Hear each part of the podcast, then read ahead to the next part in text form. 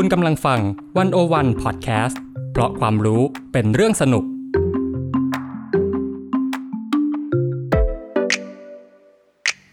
101 In Focus เจาะไฮไลท์เด่น เศรษฐกิจสังคมการเมืองทั้งไทยและเทศ โดยกองบรรณาธิการดีวันโอวันดอทเวิ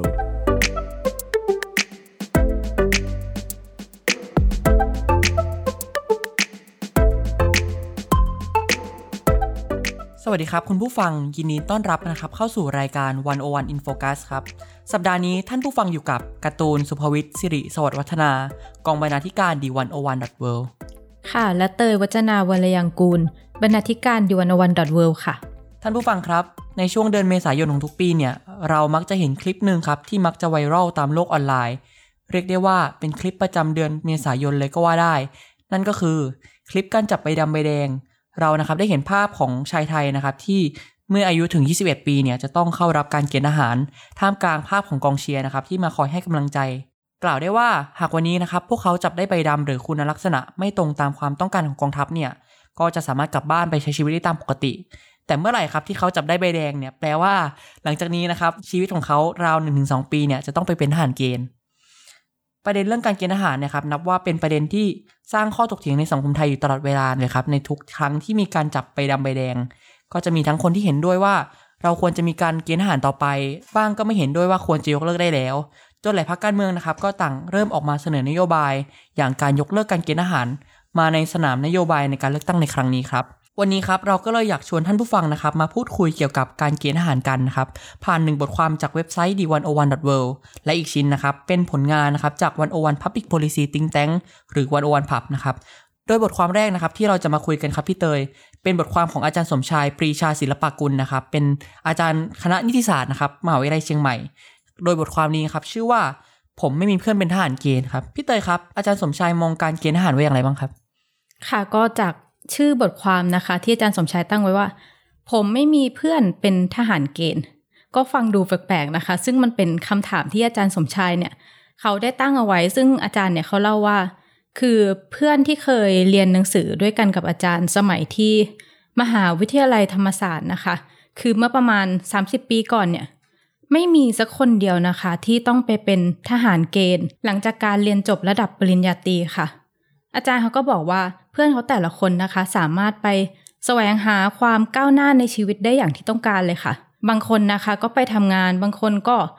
ไปเรียนต่อเนติบัณฑิต ซึ่งอาจารย์ก็เรียนนิติศาสตร์มาใช่ไหมคะ หรือว่าเออบางคนเรียนปริญญาโทหรือว่าไปเรียนต่อต่างประเทศค่ะ แล้วที่นี่นะคะ พออาจารย์สมชายเนี่ยไปเป็นอาจารย์สอนหนังสือที่มหาวิทยาลัยเชียงใหม่ ซึ่งก็อาจารย์เนี่ยก็สอนมา 20 กว่าปีแล้วนะคะ อาจารย์เขาก็บอกว่าก็ยังไม่เคยได้ยินเลยนะคะว่า มีเพื่อนอาจารย์คนไหนเนี่ยที่เคยต้องไปเป็นทหารเกณฑ์ก่อนที่จะมาประกอบอาชีพเป็นคนสอนหนังสือค่ะ น่าสังเกตนะคะว่าคนที่อยู่รอบตัวอาจารย์สมชายทั้งหมดเนี่ย เมื่อเรียนจบปริญญาตรีแล้วก็ไปเรียนต่อในระดับที่สูงขึ้นเนี่ย ไม่ว่าจะเป็นทั้งในประเทศหรือว่าต่างประเทศ แล้วก็ก่อนมาประกอบอาชีพสอนหนังสือมาสำเร็จการศึกษา ทั้งหมดนี้ไม่ต้องไปเป็นทหารเกณฑ์ ซึ่งก็ฟังดูน้ามหัศจรรย์นะคะ อาจารย์สมชายก็บอกว่าคนที่อยู่รอบตัวเขาเนี่ย มีวิถีชีวิตเหมือนว่ากำลังอยู่ในประเทศที่ไม่มีการเกณฑ์ทหารแบบบังคับ เหมือนว่าการเกณฑ์ทหารนะนะคะ เป็นเรื่องของเจตจำนงเสรีของประเจกบุคคลค่ะ ว่าใครไม่อยากเป็นทหารเกณฑ์เนี่ยก็ไม่ต้องเป็นค่ะ จากที่ฟังพี่เตยมาเนี่ยก็ดูเป็นเรื่องที่ดีนะครับที่แบบเราไม่ต้องมีการเกณฑ์ทหาร แต่ว่าในความเป็นจริงเนี่ยก็การเกณฑ์ทหารในไทยเนี่ยก็ยังเป็นภาคบังคับอยู่ใช่ไหมครับ ยังไม่ใช่เป็นการสมัครใจ ใช่ค่ะระบบนี้นะคะ ก็เป็นผลสืบเนื่องมาตั้งแต่การกำเนิดขึ้นของรัฐสมัยใหม่ ในสมัยรัชกาลที่ 5 จนถึง ปัจจุบันเนี้ยค่ะ ก็มีการบัญญัติกฎหมายมาเป็นเครื่องมือในการกำกับ ให้ผู้คนเนี่ยต้องมีหน้าที่ในการเป็นทหารอย่างไม่อาจหลีกเลี่ยงได้นะคะ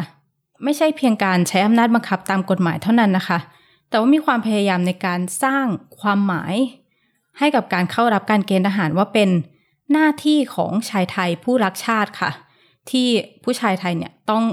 ปฏิบัติตามนะคะ ซึ่งมีโวหารจากผู้นำกองทัพ หลายยุคหลายสมัยก็ล้วนแต่พยายามปลูกฝังความเข้าใจในลักษณะนี้ค่ะ แต่ว่าการให้ความหมายดังกล่าวนะคะ ก็ดูจะ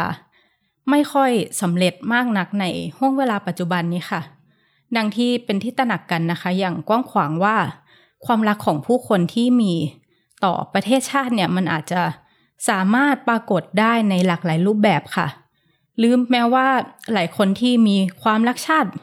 แต่เดิมอยู่แล้วนะคะ แต่ว่าในชีวิตจริงเขาก็อาจจะมี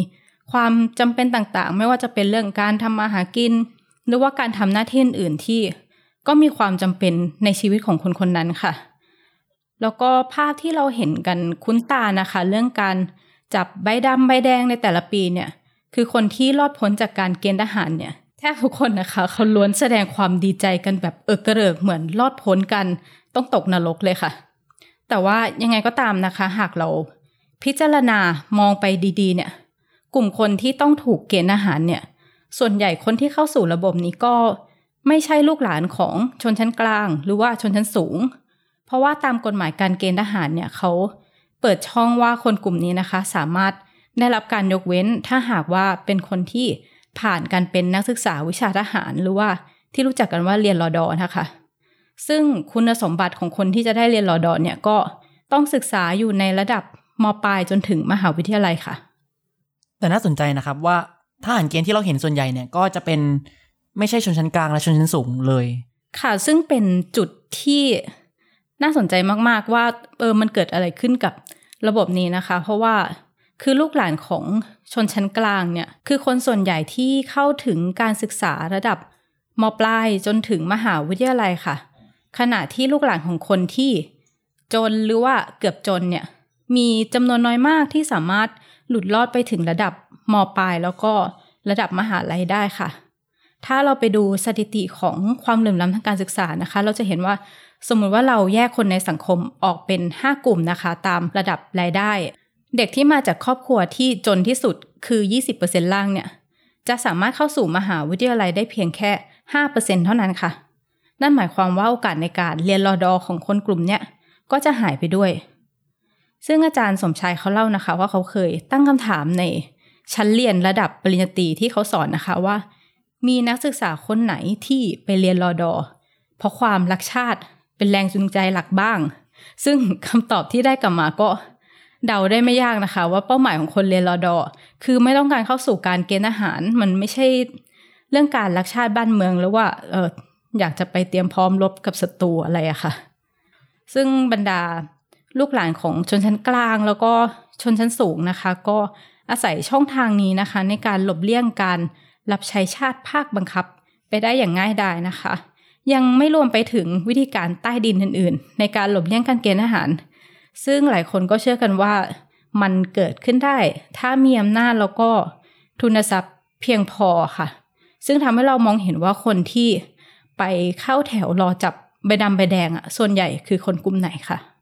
ครับก็จากหน้าข่าวที่เรามักจะเห็นเนี่ยเรื่องทหารเกณฑ์ก็จะเป็นเรื่องการใช้ความรุนแรงกับทหารเกณฑ์นะครับ หรือจริง ๆ เพราะทหารเกณฑ์จำนวนมากเนี่ยเป็นคนจนหรือเปล่าครับ เราถึงเห็นข่าวจำพวกนี้ออกมาเยอะมาก คือก็อย่างที่เราบอกกันนะคะว่าสำหรับคนชนชั้นกลางหรือชนชั้นสูงเนี่ยมันมีช่องทางในการหลบเลี่ยงได้ ถ้าเราอธิบายกันนะคะว่าเอ้าชนชั้นสูงของไทยเนี่ยเขาได้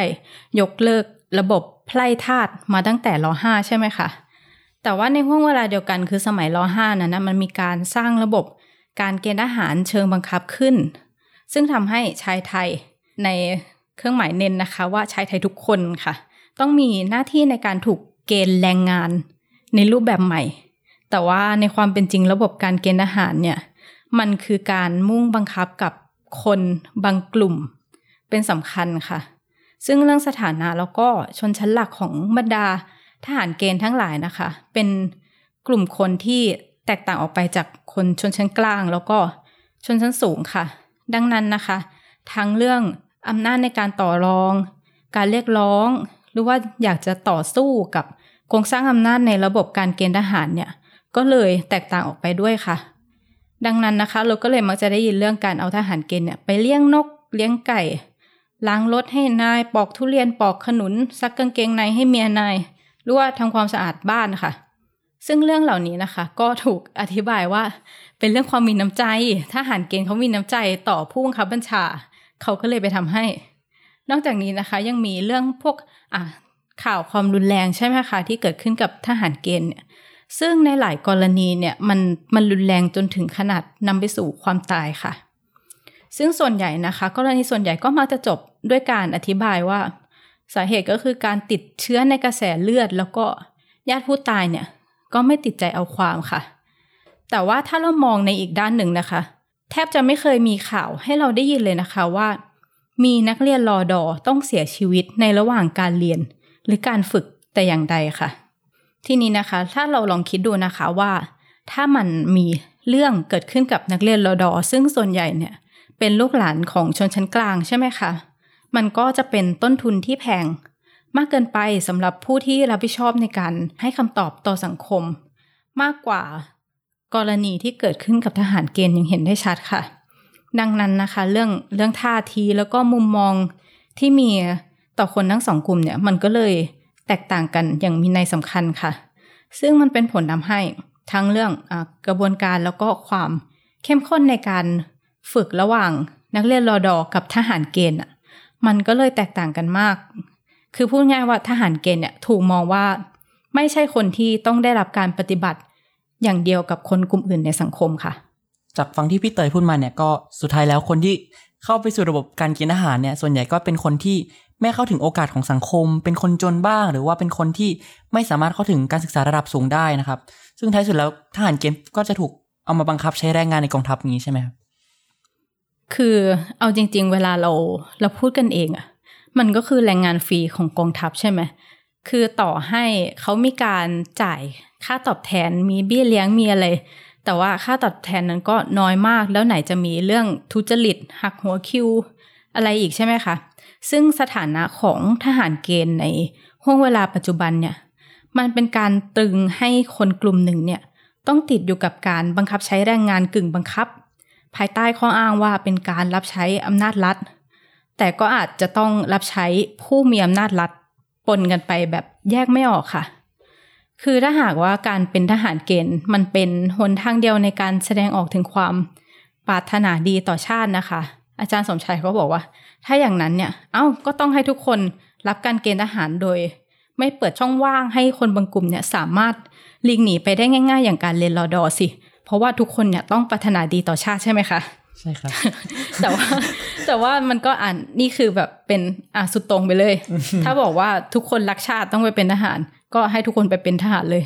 แต่ว่าในอีกด้านหนึ่งนะคะ ถ้าเรามองตามความเป็นจริงเนี่ยหากว่าการแสดงออกซึ่งความปรารถนาดีรวมถึงอยากจะสร้างความเจริญต่อชาติบ้านเมืองแล้วก็สังคมส่วนรวมเนี่ย ที่จริงมันสามารถทำได้ในหลากหลายลักษณะค่ะ เช่นแต่ละคนมันก็มีความสามารถต่างกันใช่ไหมคะ ด้านดนตรีกีฬาศิลปะ งานวิชาการบรรเทาสาธารณภัย แบบเยอะมาก เราไม่จำเป็นต้องนิยามความหมายของการรักชาติแค่ ว่าคนที่มีหน้าที่ไปจับใบดำใบแดง แล้วก็ไปเป็นลมอยู่ตรงนั้นค่ะ ครับก็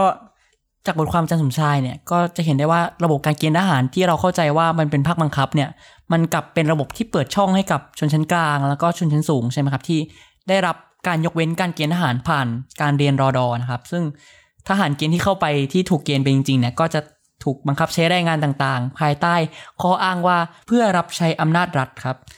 ครับก็จากมิติทางสังคมนะครับที่เราอ่านกันไปในบทความของอาจารย์สมชายเนี่ยก็อยากจะชวนคุณผู้ฟังครับมาคุยต่อถึงมิติด้านเศรษฐกิจนะครับว่าการเกณฑ์ทหารเนี่ยมัน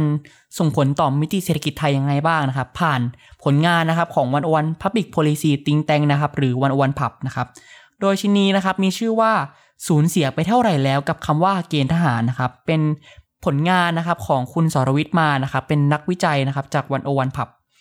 ครับ ค่ะที่บอกว่าสูญเสียไปเท่าไหร่เนี่ย คือมันคืออะไรคะเขาไปศึกษาอะไรมา คืองานชิ้นนี้ของวันโอวันพับนะครับ ก็ได้ไปศึกษาว่าถึงต้นทุนในการที่ทหารเกณฑ์คนหนึงเนี่ย ต้องถูกเกณฑ์ไปเขามีต้นทุนอะไรที่ต้องเสียบ้างนะครับ โดยวันโอวันพับเนี่ยก็เสนอว่าจริง ๆ แล้ว หากเราต้องการคำนวณถึงต้นทุนของการเกณฑ์ทหารเนี่ยมันไม่สามารถ คำนวณได้เพียงงบประมาณของรัฐที่ต้องจ่ายกับทหารเกณฑ์นะครับ แต่เราจะต้องคำนวณไปถึงต้นทุนส่วนตัวนะครับ ของผู้ที่ถูกเกณฑ์ไปเป็นทหารย่างไม่สมัครใจนะครับ และต้นทุนทางเศรษฐกิจที่ต้องสูญเสียไปนะครับ จากการเกณฑ์คนนั้นไปเป็นทหารนะครับ เรียกได้ว่าต้นทุนส่วนตัวของผู้ที่จับใบแดงเนี่ย มันสามารถมองได้ว่าต้นทุนเหล่านั้นเน่ะเป็นค่าเสียโอกาส ที่พวกเขาจะจะต้องเสียโอกาสจากการที่ถูกไปเป็นทหารย่างไม่สมัครใจนะครับ ซึ่งต้นทุนเหล่านั้นเนี่ยก็จะเป็นต้นทุนทั้งโอกาสในการทำงานและค่าจ้างนะครับ ที่หายไปในช่วงที่เขาถูกไปเป็นทหารนะครับ ค่ะเอาอย่างค่าจ้างเนี่ยเราก็รู้ใช่ไหมคะ ว่ามันอาจจะประมาณตัวเลขเท่าไหร่อย่างนี้ได้ แต่เอาจริง ๆ แล้วต้นทุนเรื่องโอกาสอะไรพวกนี้มันมันสามารถคำนวณออกมาเป็นตัวเลขได้หรอคะว่าเขาเนี่ยเเสีย โอกาสไปคิดเป็นตัวเงินเท่าไหร่อะคะครับคือจริงๆแล้วเนี่ยหากเราต้องการคำนวณค่าเสียโอกาสนะครับ มันจะต้องเข้าใจกันว่าทหารเกณฑ์ที่ถูกเกณฑ์เข้าไปเนี่ยระยะเวลาในการเกณฑ์ก็ไม่เท่ากันนะครับค่ะเพราะว่าไอระยะเวลาการเกณฑ์ทหารเนี่ยมันขึ้นอยู่กับวุฒิการศึกษาของผู้ที่ถูกเกณฑ์ด้วยนะครับก็อันนี้อาจจะต่อเนื่องจากบทความของอาจารย์สมชายเลยที่ชี้เห็นว่าท้ายสุดแล้วไอ้วุฒิการศึกษาเนี่ยหรือว่าแบบอะไรก็มีผลต่อการเกณฑ์ทหารด้วยซ้ำอะไรเงี้ยครับคือหากวันนี้นะครับผู้ที่ถูกเกณฑ์ไปเป็นทหารเนี่ยมีวุฒิการศึกษาระดับอุดมศึกษาเนี่ย ก็จะถูกเรียกไปเกณฑ์เพียง 1 ปีเท่านั้น ในทางกลับกันครับ หากมีวุฒิการศึกษาในระดับที่ต่ำกว่านั้นเนี่ยก็ต้องรับใช้ชาตินะครับนานถึง 2 ปีเลยนะครับ ซึ่งวันวันผับเนี่ยก็เลยไปคำนวณค่าจ้างที่หายไปนะครับ โดยไอ้ค่าจ้างเนี่ยเขาก็เลยไปเฉลี่ยนะครับ จากคุณสมบัติของคนทำงานที่ที่มีความคล้ายคลึงกับผู้ที่ถูกเกณฑ์ทหารนะครับ ก็คือกลุ่มคนที่ทำงานในช่วงอายุ 21-26 ปีที่เป็นวัยของการที่ต้องไปจับใบดำใบแดงเนี่ยว่า แต่ละวุฒิการศึกษาเนี่ยมันสูญเสียค่าเสียโอกาสไปเท่าไหร่บ้างครับ ก็จะมีตัวเลขตั้งแต่ประถมมัธยม มัธยมปลายปริญญาตรีเนี่ยครับจากที่วันวันผับไปเจอเนี่ยก็เป็น2 0 0 0 0 0ขึ้นเป็นต้นไปเลยจนถึง 5 0 0 0 0นนะครับซึ่งจะเห็นได้ว่าวุฒิการศึกษามต้นเนี่ยซึ่งจากวันวันผับไปศึกษาเนี่ยก็พบว่ากลุ่มมต้นกับปริญญาตรีเนี่ยมีค่าเสียโอกาสแทบจะไม่ต่างกันเลยครับคือประมาณ2องแสนหแต่ต้นทุนด้านเวลาของสองกลุ่มเนี้ยกลับไม่เท่ากัน เพราะว่าถ้าเราเรียน จบปตรีเนี่ยก็จะแค่หนึ่งปี แต่ถ้าเรียนมัธยมต้นเนี่ยก็จะสองปีเลยนะครับ ซึ่งถ้าอยากดูตัวเลขเต็มๆเนี่ยก็ไปสามารถอ่านได้ในผลงานของวันวันผับชิ้นนี้ได้เลยนะครับค่ะ ก็ดูแล้วคือเขาก็มีวิธีคำนวณที่ซับซ้อนนะคะ แต่ก็ทำออกมาเป็นตัวเลขให้ดูกันง่าย ๆ ค่ะ ครับผมก็หลังจากนั้นนะครับวันวันผับเนี่ยก็ไปคำนวณต่อนะครับว่าโอเคแล้ว ถ้าเรารู้วุฒิการศึกษาแต่ละวุฒิแล้วเนี่ยเราลองมาเฉลี่ยกันเนี่ยพบว่าอะไรรู้ไหมครับใบแดงหนึ่งใบที่ถูกจับได้เนี่ย มีค่าเสียโอกาสนะครับ ต่อหนึ่งใบอะราวสามแสนสี่นะครับ ซึ่งตัวเลขจริง ๆ มันคือสามแสนสามหมื่นเจ็ดพันหกร้อยสิบหกบาทเลย ถือว่าเยอะมากค่ะ ซึ่งเอาจริง ๆ แล้วในแต่ละปีนะคะ มันก็มีจำนวนทหารที่กองทัพเขาต้องการเนี่ย ไม่ใช่น้อยเลยนะคะ แล้วแบบนี้มันมันก็แสดงว่ามันมีการสูญเสียรายได้ทางเศรษฐกิจไปจำนวนมากใช่ไหมคะครับก็วันวันผับเนี่ยก็ยกตัวอย่างปีที่แล้วคือปี 2022 นะครับ กองทัพไทยเนี่ยก็ มีความต้องการนะครับ ทหารทั้งหมด 58,000 คนนะครับอืมแต่ว่าเยอะมากเออเยอะเอาไปทำกืบอะไรครึ่งแสนครับ แต่ว่ามีผู้สมัครใจเนี่ย ประมาณ 27,000ไอ้คำว่าสมัครใจเนี่ยเราต้องแบ่งเป็นอีกสองกลุ่มด้วยนะ คือสมัครใจจริง ๆ ที่แบบฉันอยากเป็นทหารกับอีกกลุ่มหนึ่งคือสมัครใจ เพราะว่าจะได้ลดระยะเวลาในการประจำการในกองทัพลงมาค่ะครับ ก็ดีกว่าไปจับได้ใบแดงแล้วโดน 2 ปี แต่ถ้าแบบสมัครเองก็อาจจะน้อยกว่านั้นเลยครับ ซึ่งครับเมื่อ ปรากฏว่าผู้ที่สมัครเนี่ยมีน้อยกว่าจำนวนที่ต้องการเนี่ยแปลว่าใบแดงที่เหลือในที่ให้จับเนี่ยมีถึง 3646 ใบ ก็คือกล่าวได้ว่ามีคนที่ถูกบังคับไปเป็นทหารเกณฑ์เนี่ยราว 3646 คนเลยนะครับ โดยถ้าหากเราเอาค่าจ้างที่สูญเสียไปเนี่ยไปคูณกับผู้ที่ถูกเกณฑ์เนี่ยก็จะพบว่าในการเกณฑ์ทหารครั้งเนี้ยปี 2022 เนี่ยก็จะสร้างค่าเสียโอกาสในรายได้ของแรงงานเนี่ยไปอย่างน้อย 1.04หมื่นล้านบาท เยอะมาก นะครับขณะที่เราสูญเสียไป 1.04หมื่นล้านบาทเนี่ยรัฐบาลกลับจ่ายค่าแรงของทหารเกณฑ์เพียง 6,000 ล้านบาทเองเลยค่ะ อย่างที่บอกว่าเขามีค่าตอบแทนนะคะ แต่ไม่รู้ว่าถึงมือจริงๆเนี่ยเท่าไหร่ มีหักกว่าคิวอีกค่ะครับ อันนี้เป็นแค่แบบมิติรายได้ของแต่ละคนเองนะพี่เตยแปลว่าแบบถ้าแรงงานไปถูกเกณฑ์ไป มันแปลว่าแรงงานอะมันหายไปจากระบบเศรษฐกิจใช่ไหมแปลว่าการผลิตสินค้าหรือบริการอะก็จะหายไปด้วยเพราะคนหายไป นะครับซึ่งวันอวันผับเนี่ยก็ไปคำนวณมาว่าไอการเกณฑ์ทหารเนี่ยมันสูญเสียรายได้ทางเศรษฐกิจไปเท่าไหร่นะครับก็พบว่ามูลค่าทางเศรษฐกิจที่สูญไปเนี่ยมันอาจจะมากกว่าค่าจ้างที่สูญไปเลยด้วยซ้ำถึง 3 เท่านะครับก็อย่างน้อยเนี่ยคือ 30,000 ล้านบาทที่สูญเสียไปนะครับ ซึ่งทั้งหมดเนี่ยที่เราคุยกันเนี่ยเป็นแค่ตัวเลขประมาณการนะครับ ที่เขาลองคำนวณกันนะครับ ซึ่งในความจริงมันอาจจะมีตัวเลขต้นทุนอย่างอื่นที่ที่มันอาจจะมีมากกว่านั้น แต่ว่าเรายังไม่ไม่ได้คิดเป็นตัวเลข เช่น ต้นทุนในการที่ผู้ที่ถูกเกณฑ์เนี่ยไปต้องไปทำงานที่ตัวเองไม่ได้เรียนมา หรือว่าต้นทุนที่เขาต้องห่างไกลจากบ้านใครจะดูแลครอบครัว หรือว่าต้นทุนแฝงด้านเช่น สุขภาพจิตของผู้ที่ถูกเกณฑ์ไปด้วยอะไรอย่างเงี้ยครับคือเท่าที่ฟังมาการเกณฑ์อาหารมันมันส่งผล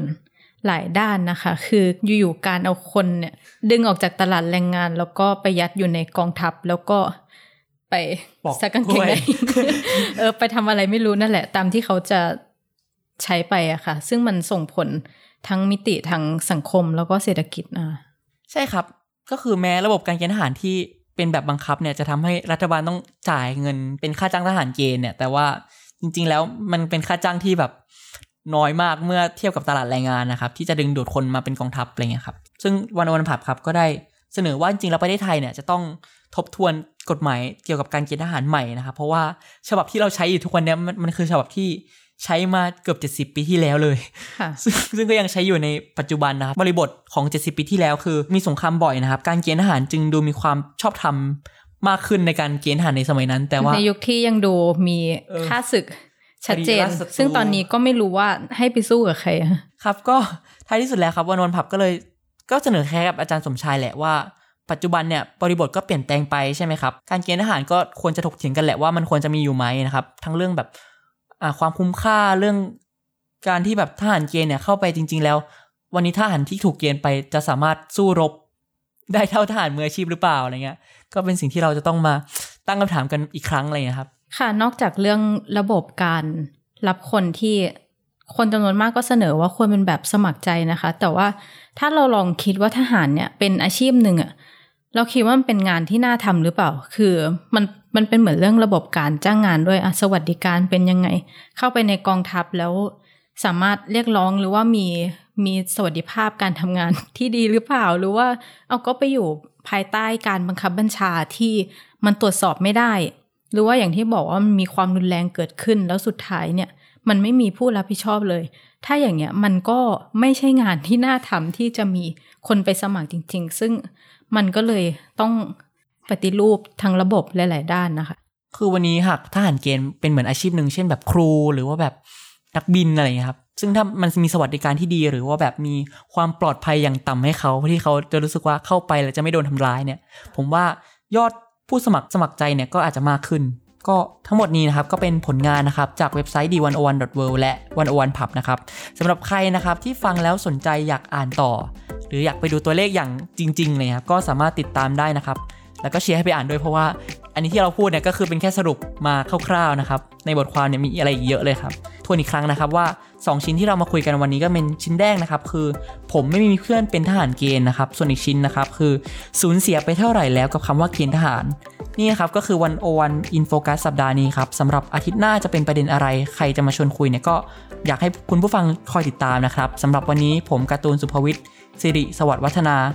ค่ะ และเตยวัจนาวรยังกูลค่ะ ขอตัวลาคุณผู้ฟังไปก่อนครับสำหรับวันนี้ขอบคุณและสวัสดีครับ สวัสดีค่ะ